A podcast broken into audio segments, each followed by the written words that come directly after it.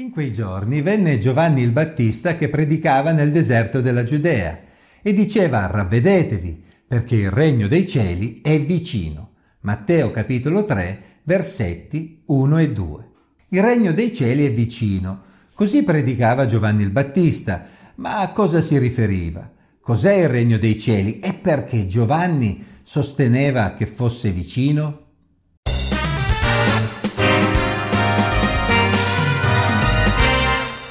Benvenuti al quinto episodio sul Vangelo di Matteo. Mentre il Vangelo di Luca dedica qualche riga a spiegare chi era Giovanni il Battista e chi erano i suoi genitori, l'Evangelista Matteo ce lo mostra subito adulto e in azione. Quest'uomo aveva le idee chiare su quale fosse il compito che Dio gli aveva dato. Sostanzialmente egli doveva preparare il popolo di Israele a incontrare il suo Messia. Abbiamo già detto che il Messia doveva essere un re discendente di Davide e una cosa è certa, se c'è un re c'è anche un regno. Spesso pensiamo al regno dei cieli come qualcosa di immateriale che si trova in un'altra dimensione. Ma gli ebrei non avevano in mente un concetto simile quando usavano questa espressione.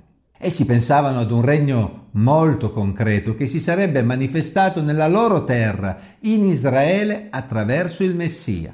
D'altra parte, le profezie dell'Antico Testamento parlavano di quel tipo di regno. Inoltre dobbiamo tenere presente che gli ebrei utilizzavano spesso la parola cieli come un eufemismo al posto della parola Dio. Tra l'altro questo è ciò che facciamo anche noi quando usiamo espressioni come grazie al cielo Così il regno dei cieli è in effetti il regno di colui che risiede nei cieli, ovvero che risiede in una dimensione normalmente invisibile all'uomo. Naturalmente si tratta di Dio stesso. Ecco perché nei Vangeli trovate a volte regno dei cieli e a volte regno di Dio. Chi avesse dei dubbi può prendere semplicemente il testo di Matteo capitolo 19 versetti 23 e 24 dove Gesù stesso nei testi originali, nel versetto 23 parla di regno dei cieli e nel versetto 24 usa l'espressione regno di Dio. I traduttori moderni, ad esempio nella nuova riveduta che normalmente utilizzo, traducono regno dei cieli anche nel versetto 24, non permettendo quindi di cogliere questo aspetto.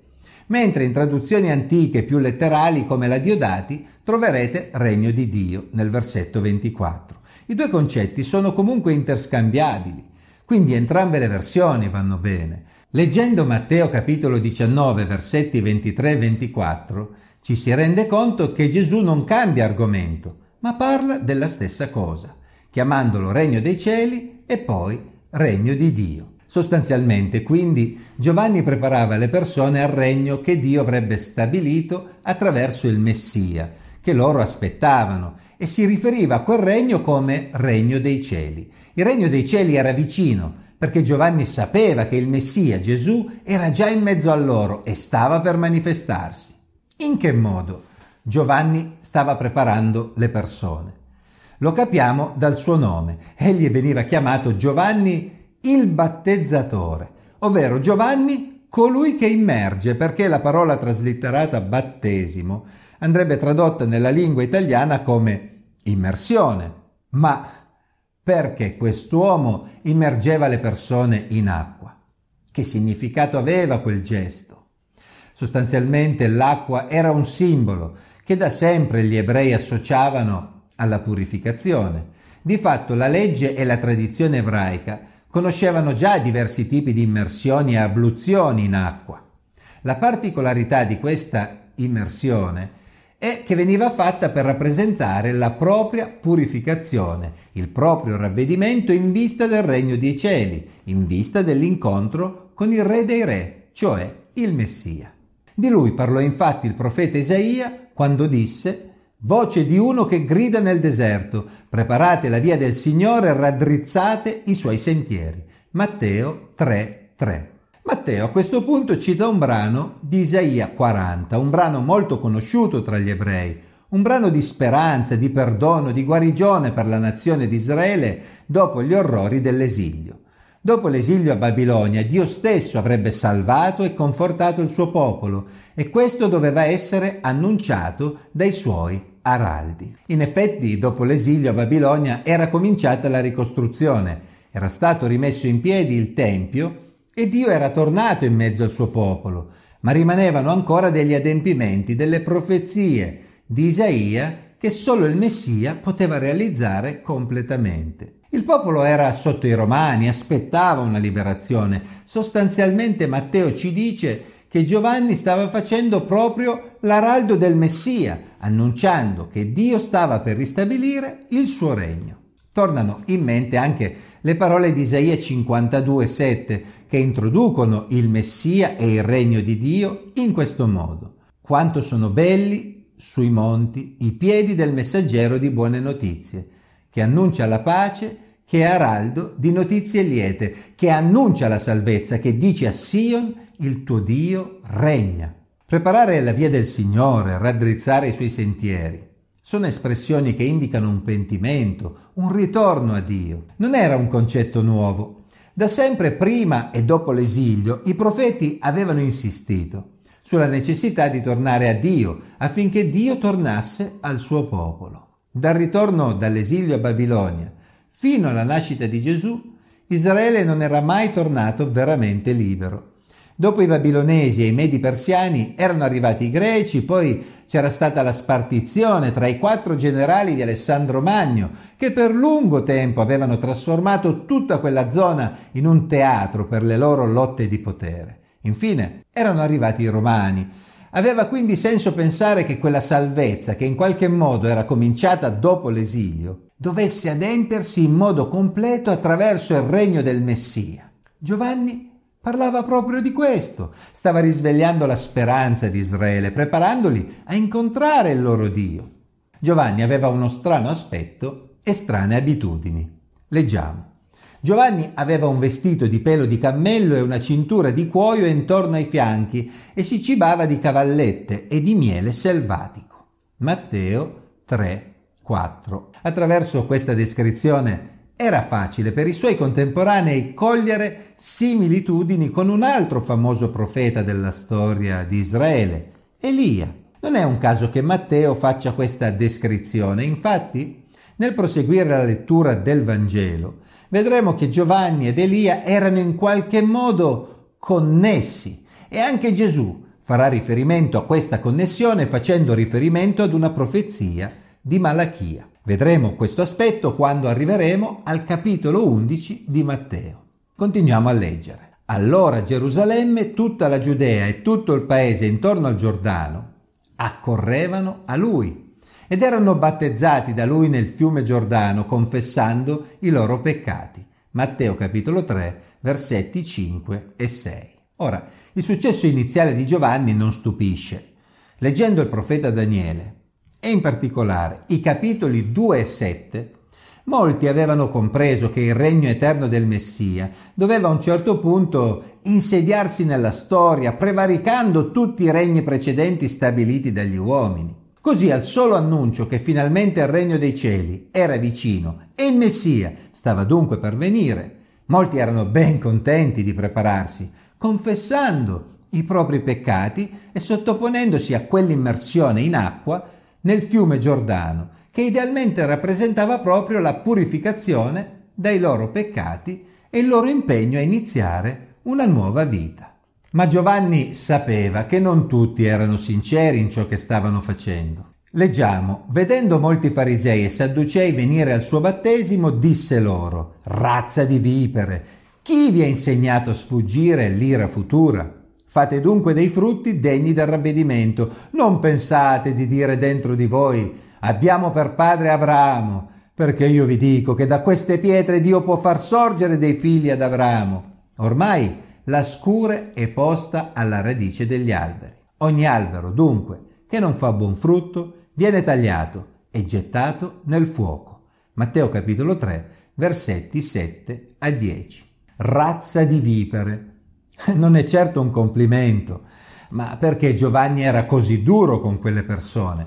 Molti di noi oggi direbbero ma che problema c'è? L'importante è che si stavano facendo battezzare, Perché sgridarli in quel modo? Beh, per Giovanni il battesimo aveva un senso, solo se era accompagnato da un vero cambiamento. Questo era sempre stato un punto sul quale avevano sempre insistito tutti i profeti, a partire da Mosè. La circoncisione del cuore è più importante di quella fisica. Spieghiamo questo concetto in modo diverso per comprendere meglio. Diciamo che le manifestazioni religiose esteriori hanno senso solo se sono espressione di qualcosa che avviene nell'interiore. Giovanni non condivideva l'agenda politica e religiosa della classe dirigente giudaica, di cui la maggioranza degli esponenti più importanti erano proprio farisei e sadducei. Molti di loro avevano sviluppato un senso di superiorità verso le altre persone appartenenti al proprio popolo e ancora di più verso gli stranieri. Molti di loro inoltre amavano i soldi e il potere più di tutto il resto. Questo sentirsi migliori, sentirsi a posto con Dio, non favoriva certamente un vero ravvedimento, di cui invece avevano un grande bisogno come gli altri, se non più degli altri. Giovanni sapeva bene che l'essere discendenti di Abramo era motivo di vanto per molti di loro, come se quella discendenza fisica, quell'appartenenza ad un gruppo speciale fosse sufficiente ad assicurare loro un posto nel regno di Dio. Giovanni allora li mise in guardia sul fatto che quella discendenza fisica non sarebbe contata nulla se essi avessero continuato a sentirsi a posto con Dio senza prepararsi seriamente ad incontrare il Messia. Essere figli di Abramo non era certamente un loro merito, perché Dio avrebbe potuto ricavare una discendenza di Abramo anche dalle pietre. A questo proposito è interessante notare che nel Nuovo Testamento Paolo in Romani 4 e in Galati 3, ad esempio, si riferì anche agli stranieri che avevano fede in Gesù come discendenza di Abramo. In sostanza, la discendenza dal punto di vista spirituale era più importante di una discendenza fisica, un concetto che per quei farisei e sadducei era certamente difficile da digerire. Giovanni ci aveva visto molto bene. Infatti l'incontro con il Messia sarebbe stato molto problematico per quella classe religiosa, come si vedrà nel resto del Vangelo. Molti di loro si comportarono davvero da serpenti velenosi nei confronti di Gesù. Ma con coraggio Giovanni li aveva avvertiti. Il giudizio di Dio non li avrebbe risparmiati, anche se erano discendenza fisica di Abramo. Se non ci fosse stato un cambiamento in loro, essi non avrebbero avuto un posto nel regno di Dio, ma sarebbero stati come alberi che non danno frutto, quindi inutili, pronti per essere usati solo per scaldarsi, ovvero gettati nel fuoco. Giovanni chiarì ancora meglio il suo punto di vista nell'ultima parte del brano. Io vi battezzo con acqua in vista del ravvedimento, ma colui che viene dopo di me è più forte di me, e io non sono degno di portargli i calzari. Egli vi battezzerà con lo Spirito Santo e con il fuoco. Egli ha il suo ventilabro in mano, ripulirà interamente la sua aia e raccoglierà il suo grano nel granaio, ma brucerà la pula con fuoco inestinguibile. Matteo capitolo 3 versetti 11 e 12. Ovviamente Giovanni si stava riferendo al Messia, ovvero a Gesù. Il battesimo in acqua di Giovanni era solo preparatorio per prepararsi a incontrare il Messia, colui del quale Giovanni non si riteneva neanche degno di essere servitore, portandogli le scarpe.